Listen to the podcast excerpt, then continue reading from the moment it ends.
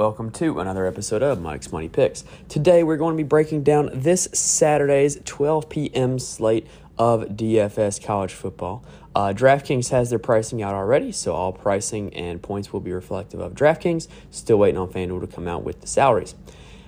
Got a lot of content coming your way the rest of the week. Tomorrow we will be doing our NFL Week 10 preview, so make sure you check that out. And then Friday, don't quite know what I'm going to do Friday yet. Might be college football late slate if the salaries are out. Might be NBA basketball. Might be college basketball. We'll just have to wait and see um, what salaries are out and what slate provides the most appeal to me. If you are interested in my full DFS lineups, make sure you head on over to the Patreon, patreon.com slash Mike's Money Picks. And for more information, stats, nuggets, facts, guys who I'm playing, guys who I'm not playing, follow me on Twitter at Mike's Money Picks. Got stuff dropping for almost every slate um, on guys that I like and don't like. All right, so this Saturday slate of college football, we got a bottom dollar quarterback that I want to talk about. We got some stud running backs that I want to talk about, and then a lot of difficult to figure out options at wide receiver. So let's go ahead and get into it. But first, a quick word from our friends at Anchor. Let's start off with the quarterback position. That is headlined by CJ Stroud and Bryce Young. I'll be honest, I don't know if I'm going to get there on either of these two guys this week at their price tag. Let's talk about Stroud first. So, CJ Stroud is heading into a game where Ohio State is 40 point favorites, and they are implied for 48 points if you do the math on the spread and the over under. So, if Ohio State's going to get 48 points, that seems to bode pretty well for Stroud. But here's the risk that you run anytime you want to play CJ Stroud. You run the risk of they put up a lot of points in the first half and it's a blowout, and some of them are rushing touchdowns. He doesn't get all the touchdowns. And then in the second half, they're either just running the ball or he heads to the bench. So I don't know. I just. I don't see CJ Stroud being a guy that's going to win you a GPP this week. I don't see him exploding for 50 plus points because if they do go up, they know they need to preserve his health. And so they would be less likely to keep him in if they want to score, you know, 50, 60, 70. So I just think there's a lot of risk in playing him for that reason. And for that reason, I'm not going to play him at that price tag. Now, Bryce Young is slightly more appealing to me. Uh, Alabama is implied 37 points in this game against Ole Miss. And Ole Miss has given up at least 28 points to their last three opponents. So, you know, not a great defense. And in their last two games, just to quarterbacks, Ole Miss has given up 32 fantasy points and 50 fantasy points. That was to Jalon Daniels. So, what you're looking at here is a defense that is very porous. However, they seem to be more success or more susceptible to quarterbacks who run and the run game as opposed to the pass game. So, I don't know. I think Bryce Young's strengths don't exactly play into this Ole Miss defense. However, what we do know is that Alabama can score points and Ole Miss is going to give up points. So I would find Bryce Young a little more appealing than CJ Stroud. And plus, I don't think this game is going to turn into a blowout. However, I still don't know if I'm going to get there on Bryce Young this week. Now, the guy that is really interesting to me is Jayden Daniels of LSU. So LSU is implied 33 points this week. And in games that LSU scores more than 30, Jayden Daniels averages 35 fantasy points. 35 fantasy points every time his team scores 30. So pretty much, if they get to their implied total of 33, he's going to get try to get to that average of 35 fantasy points. And I really like it. He's a dual threat. He did really well against Alabama. Um, I just don't see any reason why not to play Jayden Daniels this week against Arkansas. Hendon Hooker is an interesting one. I think that the Georgia game is going to kind of impact how people see Hendon Hooker. Um, I think that, you know, kind of the Heisman buzz has died down a little bit because of that game.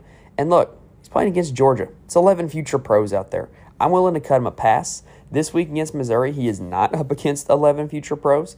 Tennessee's implied only 38 points. I use the word only because they average like 45. And so I'm willing to go back to Hendon Hooker this week. Uh, I think he's going to come in at lower owned. I think he's going to come in with a little less buzz around him, and it'll be good for him to get back on track against Missouri.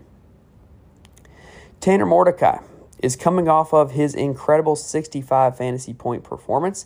Funny, that game was actually not on the DraftKings slate last Saturday night, but it was on the FanDuel slate. And I actually had Clayton Tune of Houston, who had like an equally good performance. and I quadrupled my money. But the problem was, if you wanted to win on that slate, you had to double, you know, double stack that game and go with Mordecai and uh, Tune and their receivers. And so that was kind of the only way you could win big money last Saturday night on FanDuel. Anyway, Mordecai's coming off that 65 point performance. I expected to see that price point a little higher. South Florida is not good. So I'm not saying he's going to put up 65 again, but it would not shock me if he got another 300 yard, four touchdown performance and about maybe 28 to 30 fantasy points.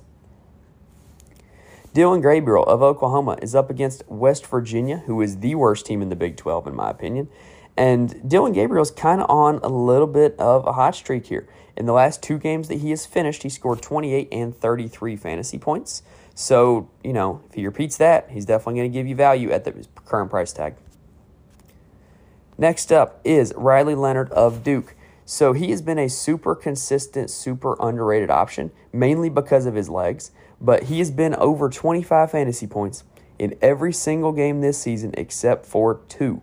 That's pretty good value. And if he gets the 25, you're going to be happy with that price tag. After Riley Leonard, there's a big range of guys that I'm just not interested in. So I do want to talk about two more value plays. The first one is KJ Jefferson of Arkansas. So we've seen LSU's defense give up, you know, a fair amount of points to quarterbacks. KJ Jefferson's been pretty consistent around the 20 to 25 point mark. Um, I just don't see why not to play him. Like the price tag to me, he should be much higher priced than he actually is, and I anticipate that on FanDuel he will be much higher priced. So on DraftKings, I'm absolutely willing to go to him. I think this LSU Arkansas game turns into a shootout, and I really like the chances of KJ Jefferson getting you over 25 fantasy points. The bottom dollar quarterback that I mentioned earlier is Katravis, Katravis, Katravis, I'm going to go with Katravis. Katravis Marsh of South Florida. The reason that he is notable is because he is starting for the injured Gerry Bohanon, and he is going to be up against SMU. SMU, the team that I just mentioned, just gave up 500 passing yards and seven passing touchdowns last week. Katravis Marsh comes in at $5,000 on DraftKings, and his last two performances as a starter were 17 and 18 fantasy points. So we're up against a terrible defense. He's hit three times value in his last two starts, and his salary allows you a lot of room to play other guys. I think he's a great play this week. Um, and I think if you're looking to cut cost at quarterback, then Katravis Marsh is the guy. $5,000, and I definitely think he will get at least three times his value. I would probably actually be willing to guarantee four times his value on Saturday. All right, so that does it for the quarterback position. Let's switch on over to the ground game and talk about running backs. For a slate that is absent of Bijan Robinson, this is a pretty stud running back slate, if I'm being honest. It starts with Jahmyr Gibbs at 8,700, and I don't know why he is priced as high as he is. We know that he has a high ceiling. He has games of 41 and 39. And we know that Ole Miss has been susceptible to run. They gave up big games to Tank Bigsby. They gave up big games to Rocket Sanders. So I absolutely think Jahmyr Gibbs is a good play.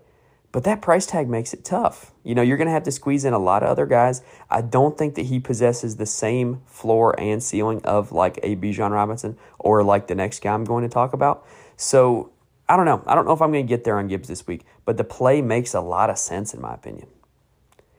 So the aforementioned next guy I'm going to talk about, Blake Corum of Michigan, is kind of just one notch below Bijan in my opinion in college running back rankings, and he has a super high floor and he's going to come in at super high ownership. We know he's going to get 20 plus carries. Nebraska is really bad, and so we know that Michigan's going to be able to run the ball, and we know that, you know, Blake Corum's going to end up with about 25 to 30 fantasy points. Now, in my opinion, Blake Corum's going to be very highly owned. So a pivot play off of this will be to play Donovan Edwards, Michigan's second running back. They do a little bit of a backfield committee, like it's not just 100% Blake Corum all the time. Donovan Edwards gets some carries even before garbage time. And last week, Donovan Edwards had 28 fantasy points without scoring a rushing touchdown. So if you're looking to be in a GPP and be super contrarian, playing Donovan Edwards will give you a lot of leverage because if Edwards scores a lot of points, it's likely that Corum won't be scoring a lot of points and he is going to be the higher owned player. So I think that's a very interesting strategy if you're looking to take advantage in a GPP tournament format. Chase Brown of Illinois is the last of the stud running backs, in my opinion. He has a super high floor. He's going to get like 30 plus carries. Just look at his game log. He's getting pretty much 30 carries a game. And just seems like a super safe option against Purdue. Purdue is not known for their defense. More about that later. But I just think that, you know, you're guaranteed a workload with Chase Brown. I think that other people are going to be on Corum. I think that other people are going to be on Gibbs. So I think that Chase Brown will be a super good option this week. He's going to be much lower owned than those other two, and I think he still possesses the same floor and the same ceiling. Now, one guy that's coming on strong of late and is starting to enter the stud running back conversation is Eric Gray of Oklahoma. He has three straight games, over 20 carries and 21 fantasy points. And like I said, West Virginia is the worst team in the Big 12 you're going to be able to put up some points on West Virginia. So if Oklahoma chooses to do so by the ground game, then Eric Gray is going to be the beneficiary. Tyjae Spears of Tulane is a lesser known name. He's going to be low owned. People don't like playing guys they don't know. Um, but he scored over 23 fantasy points in three straight games. Tulane's got a solid matchup this week. I just, I don't know. I kind of I kind of like the logic of going to Tyjae Spears. I've been kind of living in this six to seven thousand dollar running back range lately, and it's been working well for me. And Tyjae Spears is one of the guys I've been playing. Kendre Miller of TCU has been another one. But I just kind of like this price range for running back. It's not going to squeeze you too much. You can still play guys at wide receiver that cost a little bit. And I think that Tyjae Spears is at a price and at a recent performance that I really like, and I think he's a solid option. Now, I do have four value plays for um, the running back position.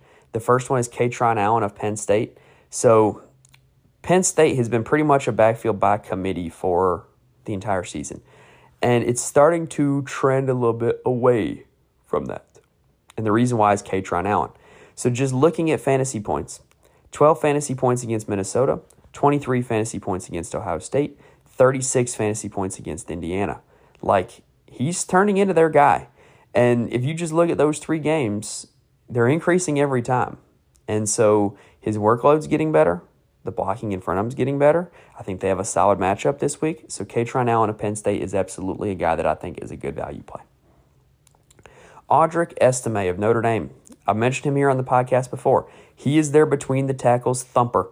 If you watch the Clemson game, it was kind of staggering to me. I mean, Audric Estime has always looked big, but in the Clemson game, Clemson's got, you know, a lot of NFL talent out there. Audric Estime still looked big, and they were having a tough time bringing him down.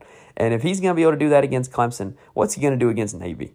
I mean, he's going to have a straight up physical advantage. Notre Dame's offensive line is going to have a straight up physical advantage. And I've watched enough Notre Dame to know they don't want the ball in Drew Pyne's hands throwing 30 times a game. That's not how they're going to win. They're going to win it by being very conservative with the ground game, giving a lot of carries to Audric Estime, getting the ball to Chris Tyree in some creative ways.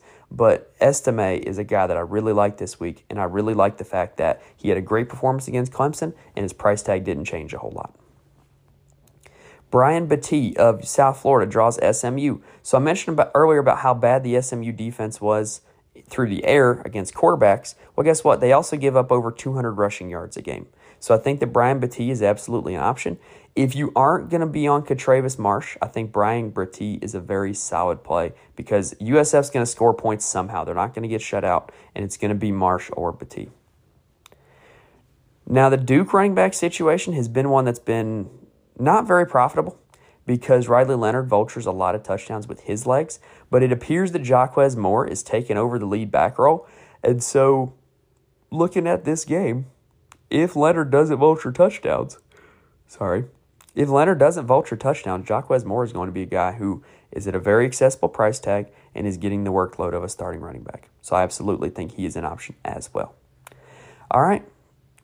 Clearly, my body is ready to be done talking about running backs by that yawn. So let's go ahead and switch on over to wide receivers.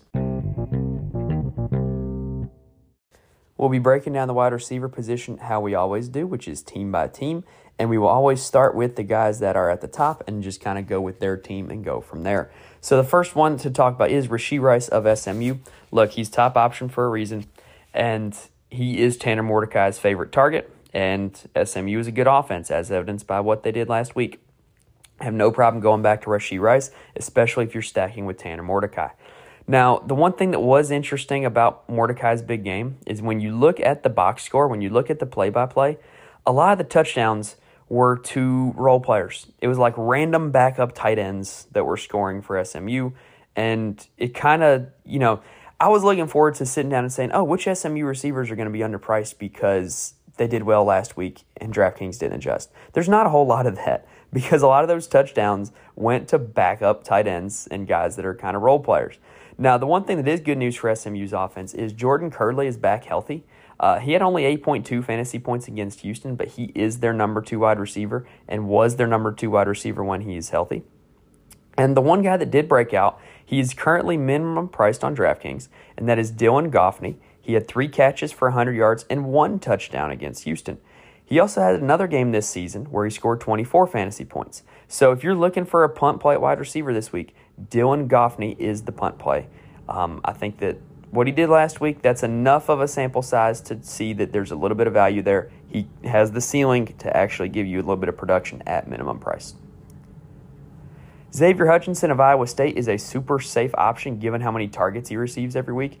He has been in every game this season except one over double digit targets, and in every game this season except one, he's been over five catches. So, um, definitely like Xavier Hutchinson safety. I actually think that, you know, pretty good option this week. I think I wish the price tag was a little lower, but you're paying for safety when you pay for Xavier Hutchinson.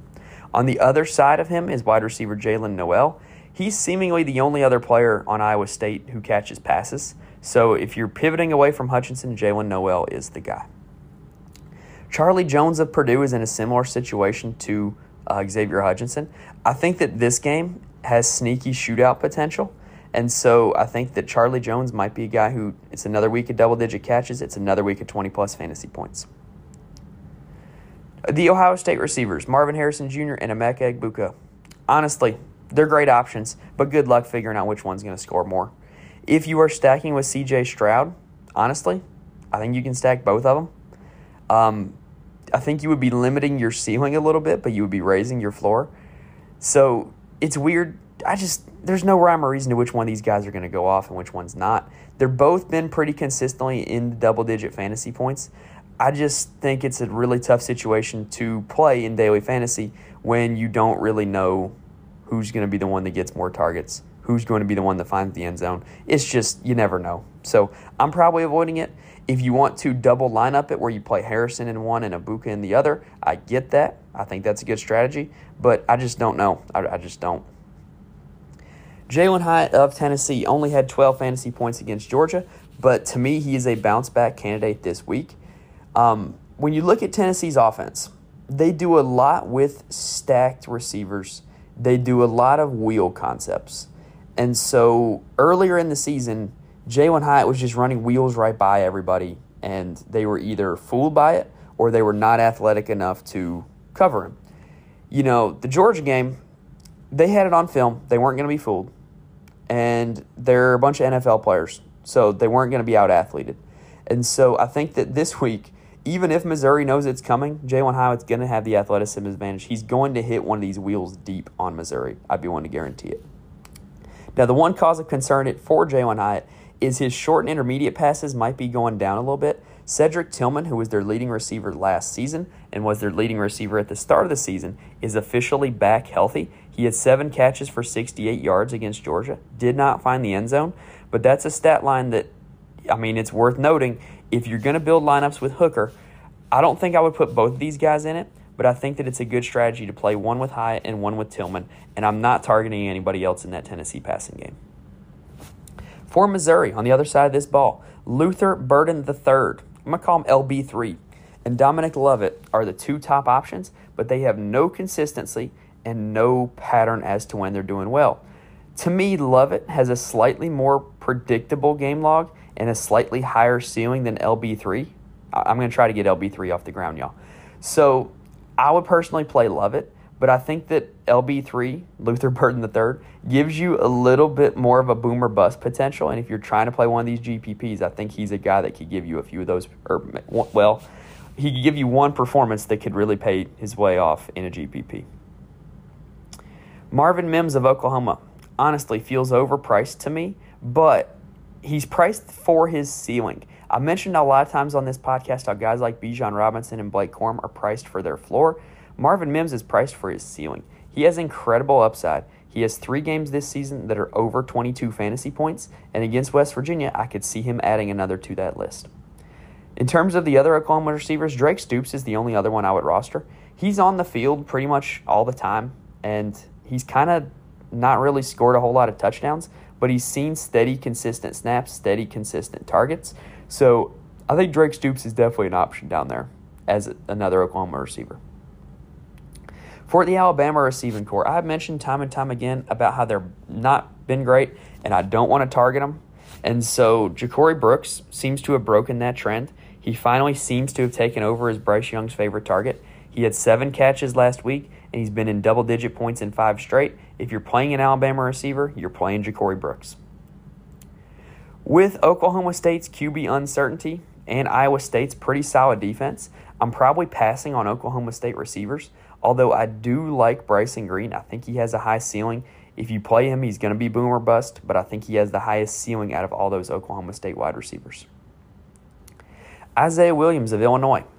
Last three games 15, 22, and 26 fantasy points. He is their guy, he is their number one target.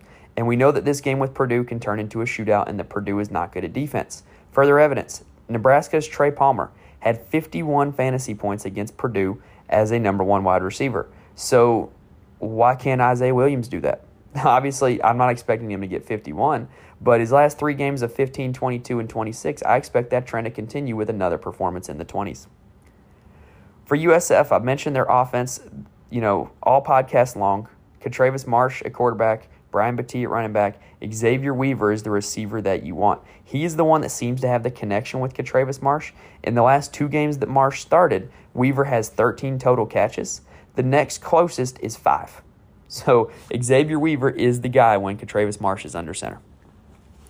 For Arkansas, I've been on this train for a few weeks as well. Stack Matt Landers, not Jadon Haselwood. Landers has at least 18 points in his last three games, including a 35 point performance at the start of that string. Haselwood, meanwhile, has seven games in double digits, but is not top 20 points in a single game all season. Landers has the ceiling, Haselwood has the floor. When you are playing DraftKings and you're stacking, like if you're going KJ Jefferson at quarterback, stack with Landers because you want the ceiling. So I like Matt Landers a lot. Like I think he's a really good play this week, whether or not you are stacking with KJ Jefferson. On the other side in this game for LSU, look, I mentioned him last week. I'll go back to Kayshon Boutte. He had seven catches for 51 yards against Bama. He's gotten kind of unlucky with touchdowns. He only has one touchdown on the year, but we know he was an All American last season. We know the talent's there. We know that LSU is going to be able to put up some points. If you are rolling with Jayden Daniels, I think that Jayden Daniels can be a quarterback that you don't stack with because of his legs and because of his ability to score in the run game. But if you do stack him, Kayshon Boutte is the guy that I want to stack with. Honestly, don't know how his last name is pronounced. I'm just I'm I'm hoping it's Boutte. I have a feeling it could be Booty, but I'm going to go with Boutte. All right. So that covers it for the wide receiver position, and that covers it for this week's preview of the early college football slate. If you are interested in playing daily fantasy college basketball, check the podcast feed. I released an episode last Saturday that previewed Monday night's slate, but at the start, it had some strategies for being successful in DFS college basketball. Just listen to the first eight minutes, it'll make you a smarter college basketball DFS player. Also, check the episode feed. Yesterday, we released an episode that previews the Houston Open this week's PGA Tour tournament. DFS golf is a lot like college football that it's under researched and it's easier to win at than NFL and NBA contests. So if you're looking at getting if you're looking into getting into fantasy golf, give yesterday's podcast a listen. Man, that was that was tough to say. Last thing, make sure you are staying tuned to the podcast feed. I'm going to have more episodes coming your way tomorrow and Friday. If you want my full DFS lineups, head on over to the Patreon, patreon.com slash Mike's Money Picks, and make sure you follow me on Twitter at Mike's Money Picks for additional information. All right. Hopefully, I gave you guys some names that you can put into your lineups this week. Hopefully, it's going to help you guys make some money. Thank you guys for listening. I will see y'all next time.